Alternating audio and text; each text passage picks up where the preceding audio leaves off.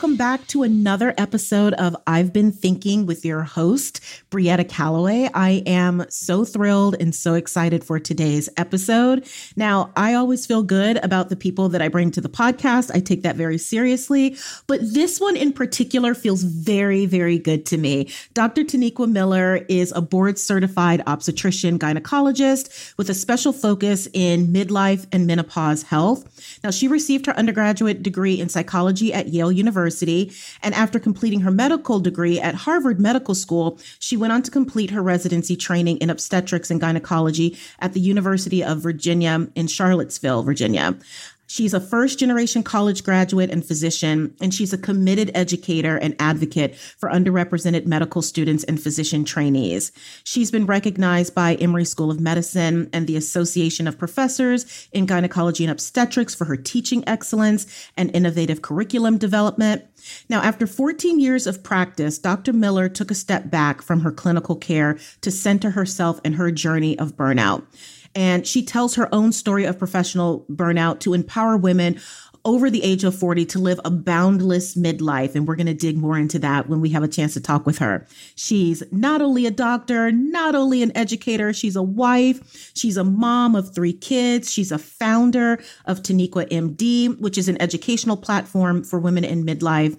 And when she's not doing all of those other things, she likes to visit the beach, hang out with her family. She hopefully gets some naps in there as well. I know her to be not just a wonderful educator educator, but an unbelievable advocate for the issues around underrepresented folks. I find her to be like not just smart, but incredibly delightful. And I'm so thrilled to welcome her to the podcast. So, hi, Dr. Miller. How are you? Brietta, that was so nice. Right? Isn't it funny when you hear your bio read out? You're like, oh my gosh, that's so nice. No, but I think it was the way that you read it. You got that special sauce. I try. I try. Now, I have to tell you that one of the things that I was stressing about, I was like, I've never called Dr. Miller Taniqua ever. I'm like, I only call her Dr. Miller. So I will say I will probably use them interchangeably, but it feels a lot like calling your principal by their first name. It's like you just wouldn't do that. But I'm so thrilled that you said yes to the podcast. I know I said a lot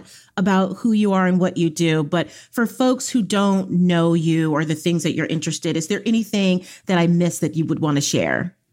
I really like to emphasize that my pathway was one that wasn't um, written for me. I really stress the fact that I was first generation and what that has done in terms of my burnout journey, which we'll get into a little bit later, really has shaped that mm-hmm. um, because there was no script, right? Mm-hmm. There was no script. And so you don't have that script, you kind of piece together what everyone else is doing just to kind of make it through.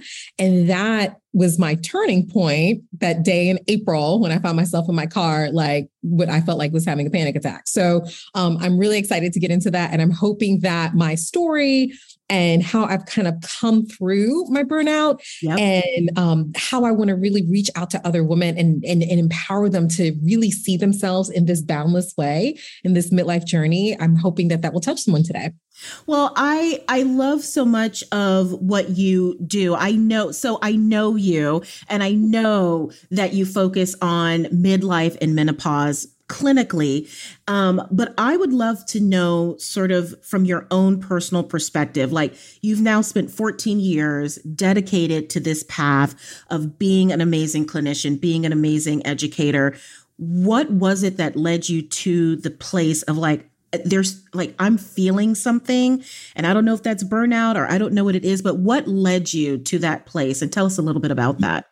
Yeah, no, that's a great question. Um, so I entered medical school in 2004 and graduated and went straight into residency, as most medical graduates do, and then graduated and then went straight into my first clinical job in an academic program, which I'm still in. And, you know, medicine steps are very calculated and very written out in the way that, like, you go to residency, then you start a job, and then you uh, take your boards, you become board certified. And then at that point, you're trying to, you're supposed to figure things out. You're supposed to kind of figure out what your niche is and you're supposed to figure out what your passions are. And I found my niche and my passion in midlife health and menopausal health. And I felt really, really empowered. But on the flip side, you know, I make the joke, I was DEI before there was a DEI, you know, when there was like more of that recognition, like, no, we need to really find equitable spaces. And my passion was always trainees. I went that route. Mm-hmm. And then there was this expectation that I would do more and not more in terms of the work. I'm used to doing work, but more in terms of like being in leadership and taking on these roles that took me away, honestly, from the down on boots on the ground work that I truly, truly enjoyed. But it was kind of like if you're moving up, right? Mm-hmm. You're if you're moving up, and I say this to all of my clients, like whose flag are you waving? Right? Was it my flag that I wanted to take on these leadership roles? Or was someone imposing their thoughts for who I should be that made me take on these roles? And so getting clear, it, that got a little muddy, um, I would say a couple years back. Then COVID hit and your your your priorities realign, right? Yep. I had children that were homeschooling. My son was diagnosed with ADHD at the time. My husband um, is also a physician. And so both of us trying to manage our physician households without a lot of support was incredibly stressful. And I started noticing a lot of irritability. I started noticing a lot of like unhealthy behaviors that weren't really characteristic for me. So being really snappy. I discovered the term over drinking, where one cup of Prosecco became two cups of Prosecco, became the bottle. And I really was like, this is just not me. Like, this doesn't feel good in my body. And I really didn't know why. Yeah. Until just, I would say in January, February of 2022, when it seemed to be spilling over into all aspects of my life. So not only was I numbing, coming home and just like sitting on my couch, not wanting to be engaged, I was at a point that like I cut my family off for a little while because I just couldn't cope with what that meant. I was trying to like figure out stuff with my children my interactions with patients started changing to the point that I was like hiding in my call room when I was on call, not wanting to interact unless I absolutely had to. Yeah. And you know me, that is not me. That's not you. That's not me. And so um, I, I hired a coach at the time myself. I hired a coach at the time. And the coach was really hired to help me negotiate some of the power that I felt like I had relinquished over the pandemic, not realizing that it wasn't just the pandemic, but it was almost this like upbringing in medicine yeah. and upbringing in professional circles that really force you to relinquish some of that power so that you can survive. Yes. And hearing a coach tell me that I know you're in these meetings and they're saying these crazy things. And I know that you feel guilty that you're not able to feel empowered to speak up in those spaces, but recognize that these spaces weren't really built for you and you choosing you're constantly negotiating what fights you're going to fight mm-hmm. that's exhausting and so it was really validating but at the same time it really killed my spirit so one day i had a meeting and there was something wonderful that my committee did in terms of DEI. I was really proud of the work that we had done, but there was really no celebration. Mm there was a lot of skepticism. There was a lot of questioning. I found that every time I was showing up now in this leadership role, I had to always justify my thoughts, my opinions with literature searches and articles and what are other programs doing and and it really just was like in this moment it became almost like a fever pitch because i felt like i was like like like muted like i couldn't speak up for myself yeah. and i didn't have like the words because there was a lot of fear. Yeah. And so my body wasn't feeling great. Um, when I was in residency, I had terrible anxiety on very specific rotations. Mm-hmm. It literally would be I would start a rotation and I would have chest heaviness. And I did my due diligence. I had my full workup, you know, all the things. And it was literally how I manifested anxiety. Well, it went away for the most part after residency. And then all of a sudden, that chest pain started coming back. Yeah. And I was like, girl, you, you, you back now? Like, you, it's time to come back. And I remember that I literally wanted to jump out of my body every time I felt this. Mm-hmm. And this particular day in April, I went to my car. I drove to work because now I have to see patients after this very heavy meeting that I had. And literally, as I pressed park, like the chest pain, I couldn't breathe it away. Like I used right. to like relax. I couldn't breathe it away. And I literally was in my seat in the hospital parking lot. Yeah. I just started crying. Yeah. And I was, is this my life?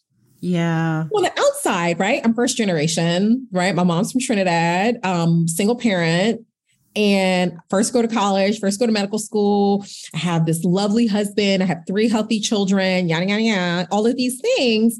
But I am in my car sobbing, like, oh my gosh, I hate all of this. like, I don't like what is is this my like existence, you yeah. know? And it was so strange to me because on the on that one side, I wanted to give my space to really feel that, but immediately was like, chest pain, you need to go away. And I need to be grateful. I'm blessed. I'm grateful. I'm blessed, you know? And so not really being able to like fully or allowing myself to fully be in it, mm-hmm. um, I felt like was part of what was keeping me back and keeping me silenced. So I show up in clinic and I'm like raging. I am not myself. And I thank God for um, what my coach calls my spotter. One of my colleagues was just looking at me and she was like, Are you okay? And I was like, going off, yeah. which is again so not me. And the next day she called me and I was like, I, She said, I think you need some time off. She was like, I think this has been like a crappy couple of years. Yeah. I think things are reaching a fever pitch for you. I don't want to see you just leave the field because yeah. that was a real thought. Like I talked to my husband, I was like, I'll just quit. And she was like, I think you just need a break. And even the thought of taking a break, we don't take breaks. But that's okay? exactly right. That's exactly right.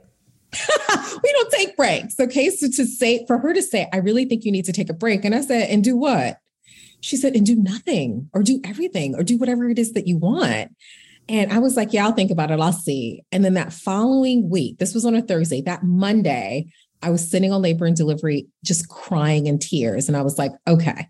Yeah. And that's when I filed my um, FMLA paper. And for me, at that point, I was like leaving to survive, right. leaving to come back to the field in a really meaningful way. Um, I thought I, at the moment, I thought I was leaving and never coming back, or that yeah. I was leaving so that I can make my transition plan to leave medicine altogether or right. to leave or whatever it was. But I'm happy that I did that because I was able to come back to myself, but I needed the space to come back to myself. That makes it so much of what you're saying is tracking for me. And I like, I want to circle back to a few things that you said because I think I don't know how many people really understand the pressure of being in high performing fields mm-hmm. and that pressure of like and and I think medicine like I'm I am obviously not in medicine. I always say, like, I like hanging out with doctors to get like a few phrases so I can sound smart, but like, that's not my path. But I do, but I do certainly understand what it means to be in high performing sort of spaces. And I don't think enough people understand that when so much of your life is mapped towards achievement, mm-hmm. there is something that happens to the brain that mm-hmm. doesn't know how to just be everything becomes about more, higher, the title, the position, the thing. Mm-hmm. And so something that you said resonated with me so much because that battle between like, I'm supposed to grow, I'm supposed to be promoted, like that's what's supposed to happen, to then not go after that feels like, and I'm curious if you agree, or maybe you can explain how it felt for you. For me, whenever I fa- face those sort of decision, it feels like, well, then I'm a failure, right? Like I'm failing because I, I don't have anything to show someone that says like, look, I did so good that I got this, or I did so well that like they, my new title is X. And so now I feel like a failure. And I'm curious, what were you feeling outside of like the rage and the fear and all of that? How did that feel for you to say, like, I'm going to stop mm-hmm. and like center on myself. What did that actually feel like for you? Yeah, I mean, we didn't even get into the promotion conversation because that is a nuts in, in and of itself. But um, oh my gosh, shame. Mm-hmm.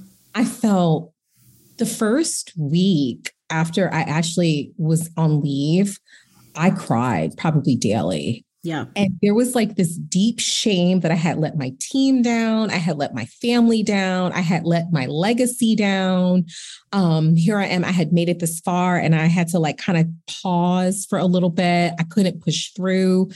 There was an incredible sense of isolation um, because I would complain about like what was happening and I would complain to colleagues but everybody else seemed to be doing okay. Yeah. They were like, yeah, girl, yeah. But then they were showing up to work and doing the work. And I was just like, is nobody else seeing kind of like how preposterous all of this is? Like, I felt like I was literally living in my own head. And there was just this incredible amount of shame, a credible amount of isolation um, that first week, I remember I actually set up um, one of my colleagues. We did a virtual, um, a digital course together, and it's really centered in tapping. And the chest pain was like raging at this point, even that first week. And we had a tapping session, and I was just so upset at myself. And I was like, and I used the word extract. Like I just wanted to extract myself, almost like disappear. Yeah. Because there was so much shame around the fact that I had paused. Mm-hmm. My husband, everybody else was grateful. Like my husband was like, thank God you need a break. Like my business yep. community I was like, please meet with me. Tell me all the books to read so I can be a better person. And they yes. were like, this, you need to sit still. Um, but literally I used the word extract. And there was something that she said that was really what catapulted this whole boundless journey for mm-hmm. me. She said, How about we think of your chest pain as your intuition? Mm-hmm.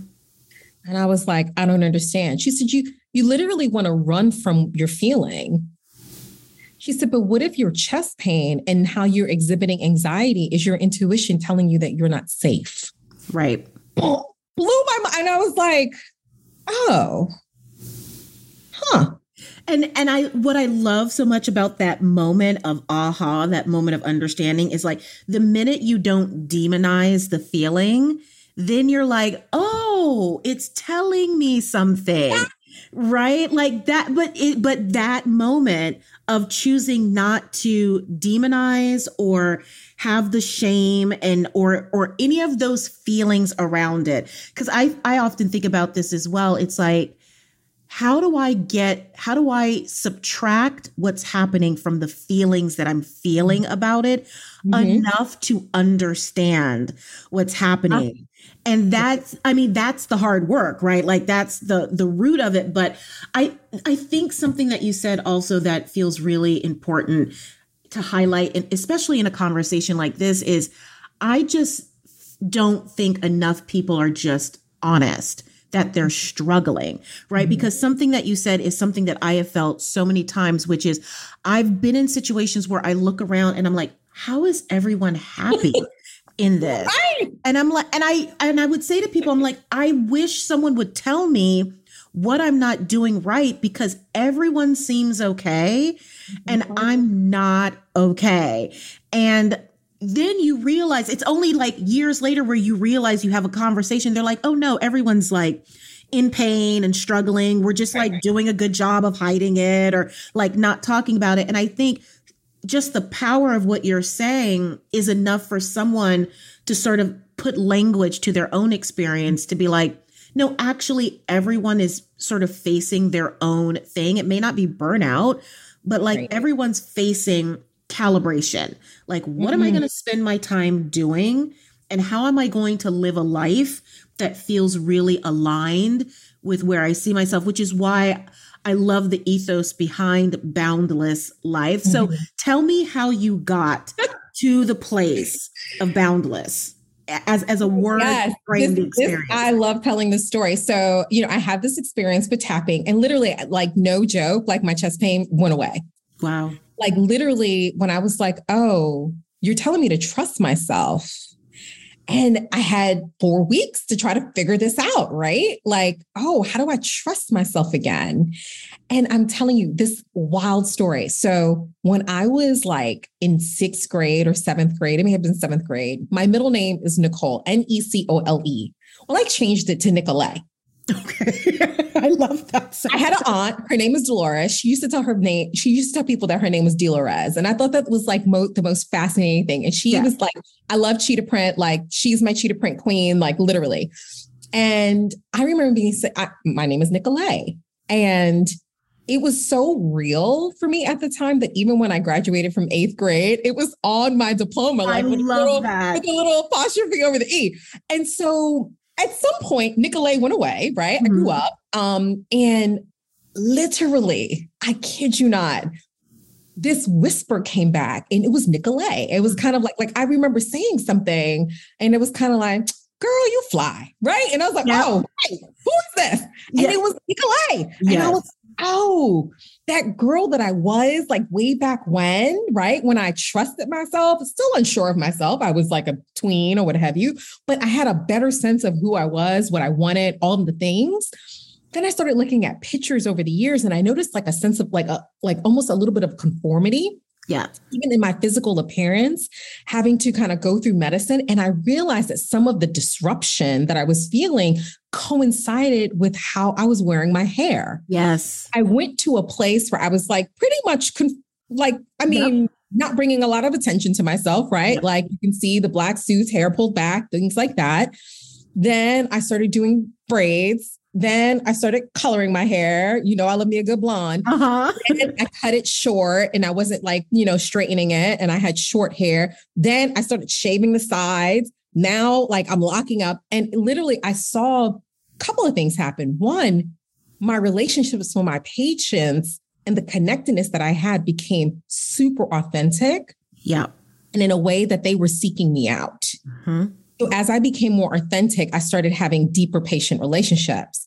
But as I was becoming more authentic, I started feeling this restlessness. Right. And so from the point that I was like chest pain to Nicolay coming back in my ear, the message that I also was getting is that I needed to really build out a better um, spiritual foundation. Um, I grew up Christian. My I grew, I went to Catholic school for 12 years, right? Baptized Catholic, but went to Catholic school for 12 years. I could give you all the Hail Marys, everything. And um, I was talking to my therapist, and she was like, I was like, you know, some of the devotionals that I read, they're not really empowering in a way for someone like me. Like I'm very cerebral. I want to get something that's going to make me feel like, like, yep.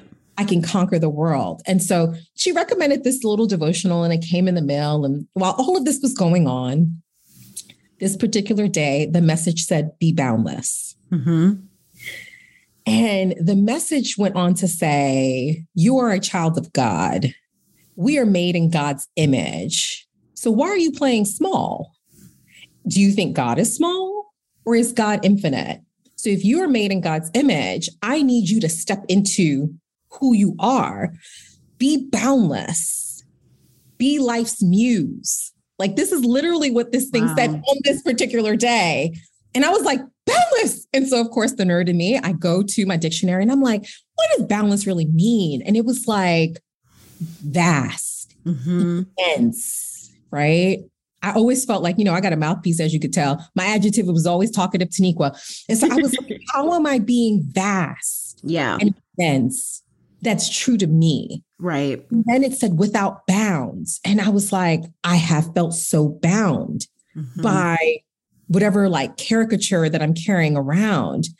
And so the thought boundless, how can I show up and be boundless in everything I do? How can I be boundless? And that kept kind of like playing and playing and playing.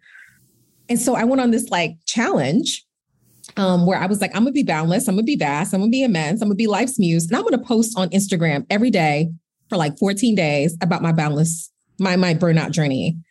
And what started happening was that women who were like me, I'm, I'll be 42 this year, they were kind of like in that, like just over 40. Yep. And they were just experiencing all of this like disappointment mm-hmm. in where they were. Not that they weren't successful, but it was just yep. like, is this it? Isn't there more? And I remember that word, oh, we're not living in a boundless way. Like, what is your dream? Mm-hmm. And when I tell you, I'm t- when I tell you, I literally went into my shower because now I'm home, my kids are at camp, so I got a little time. Right. I was in my shower, and sometimes we are not used to being in silence and in quiet. But it's in those moments of silence and quiet when we're not doing, but we're just like being and listening that literally the framework for the coaching program came to me. Yeah. It just like popped in my head. It was like, you got to break down, then you got to break up, and then you got to break through. Yeah. And it, was like, that is how you get to a boundless midlife. That is the transformation. Break down how you got here. What was that original dream? Mhm. How do you release that shame? How do you then give yourself self compassion and self forgiveness? You know, empower your boundaries and reclaim your power. And then how do you, I say, you know, how do you realign your purpose? How do you dream a new dream, chart a new legacy? What does that look like? And it's possible. Literally in the shower, I started crying. I was like, okay. I, but see, eh, just hearing your story explains why I've always adored you because there's so much, there's so much of what you said. I mean, because I, I, for myself, like one of the things I've often said to people is like, you know, there are tons of things I'm not good at. The things that I am good at, I'm, I know for sure. And one of the things that I always really pride myself on is self awareness. I really know me. And I mm-hmm. often say, whether it's to my therapist or to a friend, I'm like, even if I can't fix me, I know me. Like, Mhm. I know what my stuff is, I know the areas. And something that you said i- i- is so, it resonates with me, which is you understood yourself enough to say that the things I'm trying to use to solve this don't work for me right like and and something that you said in particular it's like i myself am an incredibly spiritual person my faith is incredibly important to me and also i'm extremely academic. Like i want to dig into the things. And I, what you something that you actually said is so a brietta thing because i'm constantly like looking up the words and I want to because I love language. And so and it's no wonder that I work in marketing and communications because I love language. I love words. And so one of the biggest ahas actually one, a spiritual practice that I started because I loved doing Bible studies but I actually wanted to study. And it mm-hmm. was really hard for me because I felt like I was accessing things that were preaching or message which are like good but I wanted to study. I wanted to learn and someone recommended to me actually like studying like the greek roots of the words and like Mm. actually breaking down the language and so i did this practice for myself where i took one of my favorite passages of scripture found in the bible and i transposed it according to like its original meaning Yes. and it was so interesting. And it, today it's had such an impact on me because it was like four sentences that ended up being like an entire page and a half of, of translation. And I remember just thinking, I was like, there's so much to learn in this. But th- the reason why I bring it up is this idea of like, it, there's a very specific type of person that sees a gap and is like, uh, nothing fits what I'm looking for. And then there's another person who like, oh, there's nothing that fits. I'm going to build it. Right. Mm-hmm. Like there's nothing that fits what I'm looking to do and I'm going to build it. And I'm curious because I know your passion for like the midlife phase mm-hmm. of women and obviously your passion to like help folks actually live a boundless life. I'm curious about what have you learned about folks at this age and stage? Like what is it about that perimenopausal midlife Yeah. space that makes so many people ask this question like is this it? Like is this the life that I'm going to lead? What is that? You know, I I don't know. Yeah.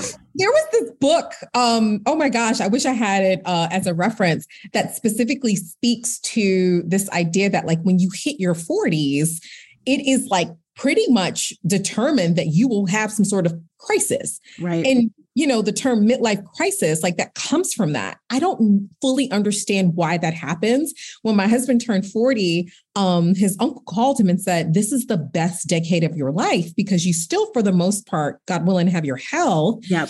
physically can get things but you know a little something you Yeah, know yeah, yeah. from the professional trajectory maybe your debt is down maybe you're like in the throes of raising children you're in but then you're just kind of like you sit up and you're kind of like wait is this is this it Mhm. and so the piece from pe- perimenopause and the menopausal transition, what like I study that a lot, obviously. And while I'm on the younger spectrum of that, you are kind of looking into the future a little bit. So Yeah. when you start experiencing those changes, recognizing that you are now transitioning into like a physiologic change. Like, I mean, your body physically changes. It changes the way it looks, it changes the way it feels, you know, whether that hot flushes or weight gain or all of these things. And then you layer on all of those psychosocial aspects mm-hmm. that you're dealing with. You're dealing with raising children, you're dealing with almost hitting those ceilings, right? Yeah. Not the glass ceilings, those concrete ceilings. Like yes, you're you're hitting these ceilings at work. Like you're not building, and either you are kind of building or like you kind of um, um, hit a, a dead end you're you have aging parents and you're trying to make decisions for them.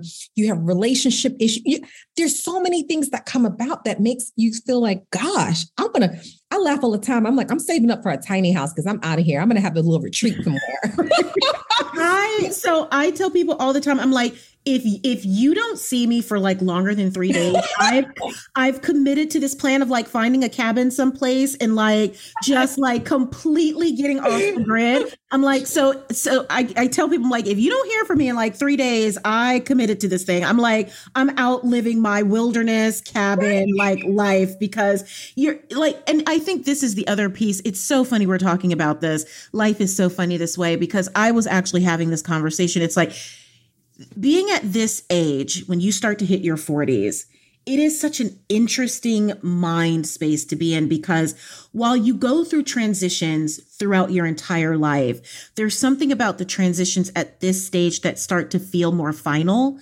Mm. Right. Like there's something about like, you know, for myself, I'm starting to really deal with like having an aging parent and mm. what does that look like? And like, you know, even as I explore things like, do I want to start a family? Because, like, biologically, like that door is like either open or closed at a certain point. Like, it feels like where before you might have gone through life's transitions, there was always time. Yeah. Right. And so I think as you reach this stage in life, you start to ask yourself, I think maybe that's what lends itself to that. Like, is this all there is? Because you're really aware of like, if I'm going to live the next 20, 30 years of my life doing something, mm-hmm. it's got to be something that I love and that I feel passionate about. But one of the questions I want to ask you about this is I find so you know for for those who are listening to this podcast, I almost forgot we were doing a podcast, Dr. Miller. I was just talking to you. but for those of you who are listening, you may or may not know I did do some research on, you know, black women professional development and the concrete ceiling. Well, you were one of the first people that I sent this to, and it was really an act of courage for me. I was like, I was like because it was, so I, it, it was an act of courage because I was like, no, but she's like for real smart, you know. I'm like, so, so you know, I have a lot of people who are smart, but I'm like, no, like technically on paper, she's like actually smart, and so I sent it to you, and I was so so encouraged by how receptive you were to it. But I think from a timing perspective, when I think about when I sent you that paper, it seems to align with sort of where you were, mm-hmm. at, like mentally in this journey of burnout. And I'm and I'm curious I don't know. And I think this is something that I'm passionate about. It's the reason I wanted you on the podcast. I just don't know that I hear enough women of color and Black women actually talk about this feeling of burnout. I don't know that we've ever given ourselves permission to mm-hmm. actually be multidimensional enough to say, like, I'm struggling, mm-hmm. right? I think we do really well with achievement, right? Like, we do really well with, like, I'm going to go get it, I'm going to advance. I don't know a lot of Black women who actually talk about like pausing mm-hmm. and stopping and reassessing and figuring out like maybe more for my life is less right. professionally or less in those spaces. And so I'm curious for you, did you feel like there was anyone that you could have a conversation with about being a black woman who is highly accomplished like on paper and it, it, you are an accomplished professional and yet you are saying this might not be yeah what i want did you feel like you had someone to have those conversations with so it's interesting um the places where i felt the most shame with like my community my friend like you know kind of like my close friend circle people yeah. who weren't in medicine my family they were like when are you gonna leave that job girl like like literally they were really behind me and it was really this self-imposed idea of who I wanted to be for them. Yeah. My mom was just kind of like, when are you going on leave? When are you taking your time off? You don't seem happy, you know,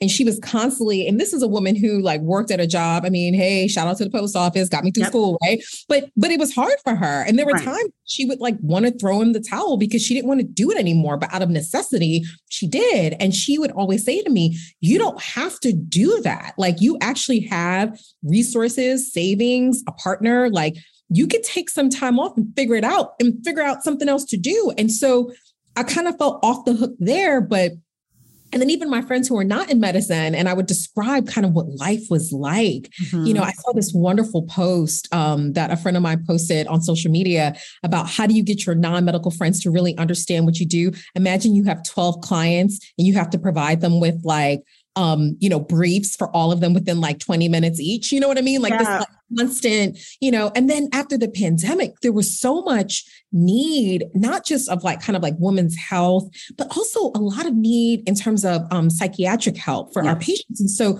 you you constantly get that dumping into you, right? Mm-hmm. And you have to like process that in some way. So my folks outside of medicine, they very much were like, girl, take some time off. You know, they, that wasn't the issue. It was within the community. It was never demonstrated. You always felt like you were at extremes. And yep. either left altogether yep. or you push through. And the the the worst case scenario is that you committed suicide, right? right. Because many high profile cases of women during the pandemic, women physicians who were committing suicide. And it's kind of like you have to be at these extremes. Yeah. You don't really see the people in the middle who are struggling, who are good and struggling, and they just need a pause. And so you don't really have an example. Mm-hmm. There really is an example, like even like mentors who I know absolutely love me and adore me. They were just like, oh, so you going on leave. Okay. Mm-hmm. Like, what do you say to that? Which yeah. again perpetuated the shame for me. Like, oh my gosh, like you know, I can't handle it. it. Yeah, I can make, handle it. Yeah. I'm not strong enough. And then let's not get into like the whole black woman trope of strong black woman, which yep. I love. I love uh, nap ministry when she talks about sit down, yeah, lay down, go mm-hmm. take a mm-hmm. nap.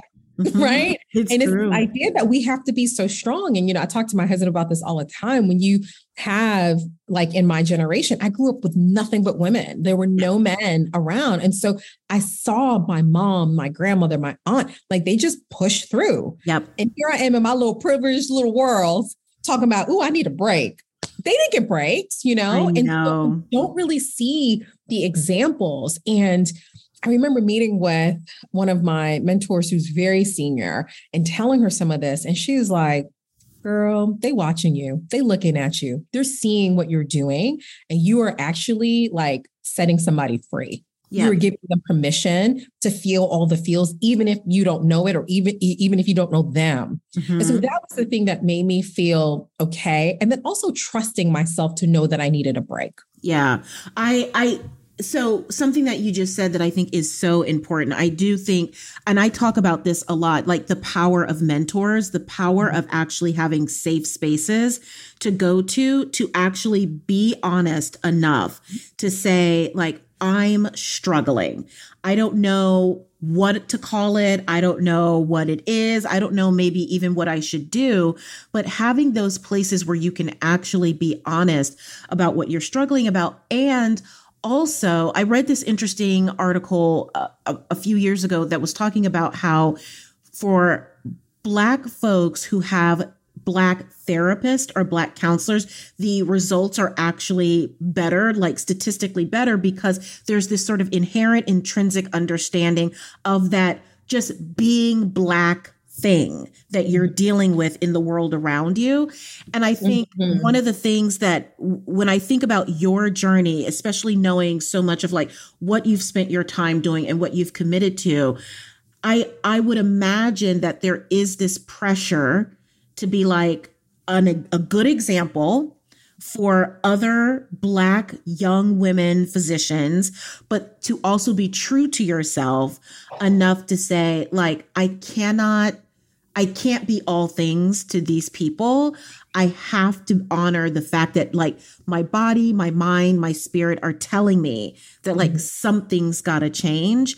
And I'm curious about now having gone through this process, what have you learned yeah. that feels like I can now help other young doctors, young Black women doctors, like here's some things that I learned through this process that you need to know to help you navigate some of these changes. Yeah, and and you know, and so, and some of that takes a little bravery. I'm not even gonna lie to you. Yeah. And so when I tell folks this, and I say it, I don't think that, especially the younger folks. I mean, we're dealing with like eons of time of conditioning and training, especially as you're coming through medicine. But I would say even all of the professional fields, like there is a certain way you do things. Yep. One thing that really, when I was coming back to myself, I don't, I'm telling you, these like weird things will pop in my mind. You remember Pretty Woman, the movie Pretty Woman? And there's this guy at the end of the movie, and he's like, Welcome to Hollywood. What's your dream? You know? and it made me think of like when Julia Roberts' character gets to Hollywood, she does not intend to mm-hmm. be a mm-hmm. prostitute. Right. He had a dream. Mm-hmm. Right. And not to say that at some point in academics, I was like prostituting myself, but like I had a dream. Now, maybe I lost that dream along the way, or it wasn't clear to me what that dream was. Yeah. But somewhere along the way, I was no longer living that original dream. Mm-hmm. And so, one thing that I tell my clients is I want you to go back to the why. Like um, the founder of Toyota, I was reading this in um, the uh, uh, Celeste Headlee has a book, um, Do Nothing, and she talks about the why. Like, why are you doing the things that you're doing? And for me, I had to go back to the why. Why am I a physician? Yeah. Why did I go to medical school? Why, why, why? It really, it all came back to me wanting to empower women and girls yes. to have full majesty over their bodies. Like yeah. literally, that was it. And I remember being like, a tween schooling the girls on periods and I didn't have one yet, you know. So so, but like being like so intrigued and fascinating, and and hearing like how the girls would talk about their bodies or how boys would regard them like, oh, she's a project girl. Cause I also grew up with the projects. And it was like, oh, she's a project girl. And you know, those girls. And it's kind of like, no, I don't know those girls. Mm-hmm. Those girls are and those girls are, you know. And and it was just kind of like that was the original dream. Yeah. That was the original dream. And so how I end up over here? well, uh, it's so, and it's, you know, the thing that I love about what you're saying is it's actually so easy to be misdirected. And I think, you know, when life starts to take you in these directions, it happens so incrementally that mm-hmm. by the time you look up, you're like, wait, how did I get over here? And something that I want to ask you about, because you did mention, you know, you were raised by a single mother. You, so you weren't raised with like all the bells and whistles of life. You go to medical school, you work a job that has created a certain standard of life. And I think, you know, this is something that I've been asking myself over the past few years post pandemic. It's like, I know that I enjoy what my work brings me financially. Mm-hmm. And yet I know choices need to be made. Mm-hmm. Like I I know that because right. and so I was talking ironically in therapy and my therapist was asking me like I was telling her all the things that I'm doing. And she's like, "Yeah, no wonder you're burnt out." She's like, "You like any one of those things if you were just doing that would be enough to keep you stressed." And she asked me, she's like, "So why do you do them?" And I told her I was like, "Well, candidly, financially i li- like i do like the fact that i can have a comfortable life and do all those things and so I haven't yet figured out the answer, but she did pose the question. She posed the question, which was like, you're going to have to decide what is worth giving up. Right. Like what's worth giving up, and I have not yet made that decision. I'm gonna. But- I'm, actually. I'm. I'm gonna challenge it. Okay, challenge it a little bit because I think when you get really clear mm-hmm on the why, which is what I tell people get clear on your why. And so when all of these other things show up at your doorstep that do not support that why, that's good. You say no. Yeah. And what happens when you say no to those things, mm-hmm. it gives space.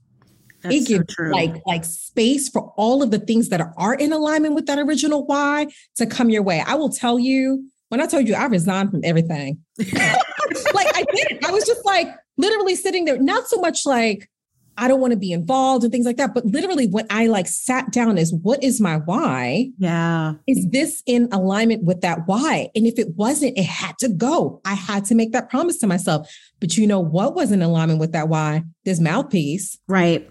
talking. So then all of a sudden, and I invested in myself. I did a speaking coaching program. I'm talk like I've I've had um, speaking um, opportunities where I'm actually able to talk about burnout. I just came from a retreat in Jamaica talking about burnout. I have a presentation where I'm giving both my keynote on perimenopausal transitions and burnout. University of Kentucky. I'm talking in Arizona in May. Like all of a sudden, I was like, "Oh Lord, oh Lord, I don't know." Oh, that's so good though. But and, and and another thing that I did, which I highly recommend that everyone does, um, take a strengths finder. We don't do mm. this in medicine. And actually, that's a project that I'm working on with a colleague of mine. We don't do this in medicine enough. Business, they they got the memo a long time ago. Yep. But I joined the business community when I was first trying to figure out what Taniqua MD would be. Yep. And it was like, you need to take a strengths test assessment. So I took Clifton Strengths. Mm-hmm. All of my strengths are in um, influencer. All of my strengths are in strategic thinking. I had zero execution strength. I was like, I can execute now. but it explains so much about why when I had to sit down and write these papers yep. and format the margins, why I just couldn't sit down and do it. And I thought it was because I was a terrible physician, yeah. academic physician, that I didn't have what it takes to be promoted because that's part of the promotion pathway. Whereas my friend was like, girl, don't do that. Pay somebody to do that. You know what I mean? Like right. let them do it. But literally that was like part of like the, the the shame, like, oh my gosh, I'm not good enough. I can't get promoted. I don't have enough of this. I don't have enough of that. Mm-hmm. But when I started playing into my strengths, recognizing that I've always been talkative, Taniqua, that's my adjective, right? Mm-hmm. My my my strength is futuristic, positivity, winning over others. Like that is what I do. Yeah. That is my strength. Once I'm in my strengths, it's not work. Yes. That I I love what you're saying because I do think that this is something that I, I definitely have seen the trend change, but there's so we can do so much better, which is we we penalize people for having weaknesses, right? Like we say, like you need to work on this area when it's really just a matter of like just acknowledge that like that's not you and that's okay, right? like just double down on the things that you are good at. And I think you're right. It is about having that filter of saying, okay, this is the dream for myself.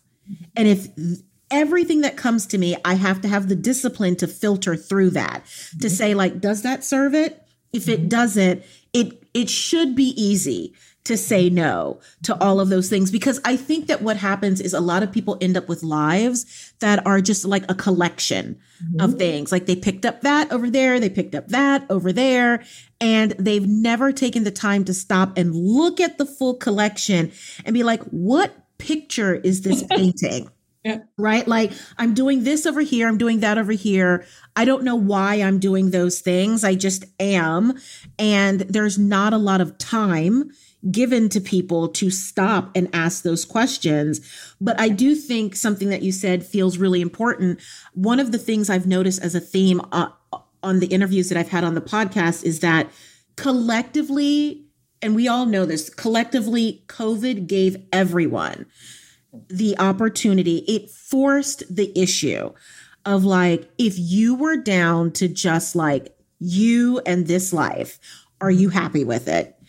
Right? And it forced a lot of people to ask some of these deeper questions that they haven't been able to ask before. I'm curious when you're working with your clients through your program, how are women like how are you helping guide women to like ask those deep questions? What is that what what does that process look like? So I'm currently in a doctor coach school with, I mean, she's amazing and doing some of the coaching, really just asking the questions, why are you doing that? What is yeah. this bringing up for you? Um, I do a lot of the coaching. I realized I was doing so much coaching in my midlife practice where you had people coming in, had sick parents, COVID, things like that. And I'm like, I know this is hard for you. What are you doing to reclaim a little bit of yourself during this process and really just asking the question. Yeah. Sometimes it's not about finding the answer for them, it's really for them to feel empowered in getting the answer for themselves, which has been incredible to see happen. Mm-hmm. Like, what is it that you want? If you could dream big and absolutely big, like what would that be? Yeah. For me, this whole kind of like making sure you get clear on what your original dream was that when things come to you now, how did that feel to let go? Yeah. And that feeling. Mm-hmm. You know, sit with that feeling. I can tell from my own experience. I think I was so done at that point. But like when something came up and I was, and I said, no, that was part of my framework of having empowered boundaries and saying no. Yeah. That's something that we're very uncomfortable doing. And what it did in turn, it made me feel powerful. Yeah. It made me feel like I was looking out for myself. right. Like, because it was easy stuff, right? It's like, oh, this is easy. I'll, I'll just do it, right? Mhm. While I'm hemming and hawing and I'm mad and oh God, I gotta do this thing. Yes. And it totally is just kind of like, no, like I put this boundary in place because it's not in alignment with my original purpose, my dream that feels really good in my body. Like really understanding what feels good in your body is super important. Again, it came back to that chest pain and that being my intuition and nothing to be afraid of. So trusting myself. Yeah. And that's what I impart to, to clients. It's like trust yourself. Yeah. And there's so much kind of brainwashing along the way that we no longer trust ourselves. And it's a practice. That same little book that told me to be boundless, Mhm. there was also another chat, like another little like daily devotional that said, Whose flag are you waving? Mm-hmm. Whose flag are you waving? Are you are you in alignment with what your like the flag that you wave? Are you proud to wave this flag? And this was in the idea was like get clear, get Yeah. clear on who you are. Now that's Yes. easier than done, and that is why you go through coaching. Yeah. Yeah. you know, from that point A to point B because it is a process because there's so much unlearning Yeah. that we have to do. And I would say, even as women, we constantly, constantly are taught to not trust ourselves, Mm-hmm. It's not so- trust your body, not trust your thoughts. How many times have you sat in a meeting and you've said, oh, this doesn't feel right? And you hesitate to say something, and then somebody else says it, even though it was your thought in your head all along. yeah. We don't trust ourselves enough to kind of step out in that way. And so I get it. It's very challenging. There's a lot of unlearning that you have to do. There's a lot of, you know, I call it my bravado to like try to like Mhm. like you almost have to like hype yourself up, you know, like you have to have a hype girl. You know, Nicolay is my hype girl. You right, right. but, it, but it is about the trusting yourself, and and I love when you talk about tapping into your power. Is something that once you get a sense of that feeling, it helps guide you to do it more often, for Mhm. sure. I'm curious about what your what your dream is for Taniqua MD. Like you're Mhm. like now officially a founder, like you're running your own thing, you're waving your own flag. And Yes. so what is your what is your dream for what this will be? So, of course, I have what every early entrepreneur has. I want to do everything. Yep. Yep. Yep. yep. um, when I first started out with the brand, and I really, I, again, even that, even that was following everyone else's lead. I looked at kind of like the midlife menopausal space, and I was like, there's a lot of people in that space. And obviously, I should have known that once you click on a menopause, the algorithm sends you more menopause, and then you know, you're going to see all the menopause and you're like, oh, this place is like crowded and this Yep. is not me. And I love my coach because she says, you are one, you are n of one. Your story is unique. Nobody is you, you know? Right. And and so at the time, I was doing some market research about like, what would you love to learn from gynecologists? And I was hearing the menopause piece, but people were like, and I wish I had something for my daughter. And so I have a daughter, I have a 10 year old, and I was like, I'm going to create like a tween program. And the program was fabulous. It was lovely. But again, I had like 11 girls in my first cohort. It was fun. I mean, the program was the bomb. Okay. Mm-hmm. if you want licensing, if you have any friends who want to license it for a little tween program, like it was, it was really great and Yeah. got great- great feedback. And then it was time to like launch again. I was like, I'm not feeling it Yeah.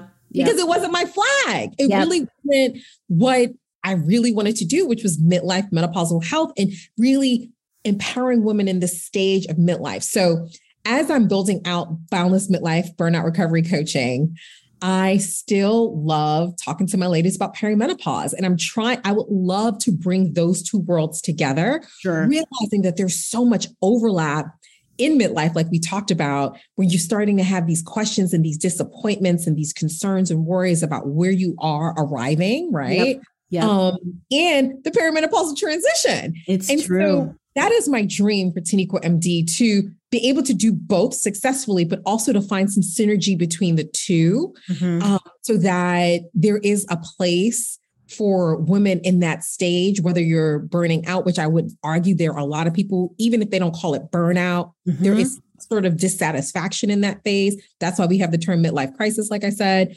and that menopausal transition. Yeah. And how do we get them to feel empowered through that menopausal transition? You know, I'm not silly. I adopted the same framework that I had for my teens. I called it the precisely framework.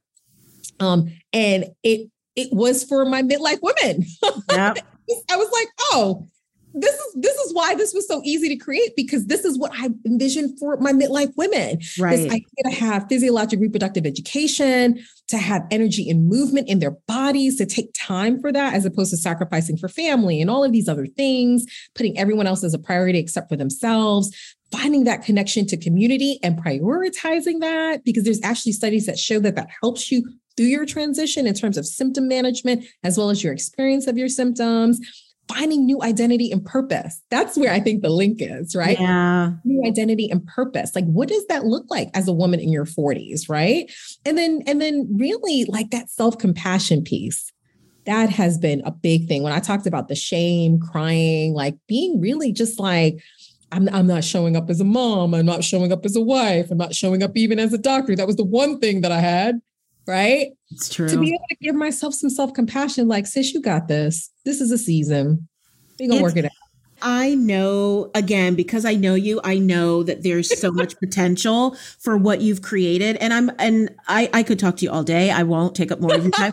But um but I do want for people who are looking to learn more about your boundless program who are maybe interested in you coaching them or just want to learn more about what you're doing tell folks where they can find you on all the things. Absolutely, absolutely. So I am busy on Instagram my assistant is like, let's get on TikTok. I my brain, I just can't do it. Like I can't do it. She's gonna, I'm gonna get there one day, but right. really on Insta, uh, Instagram, I'm Taniqua Miller MD, T A N I Q U A Miller MD.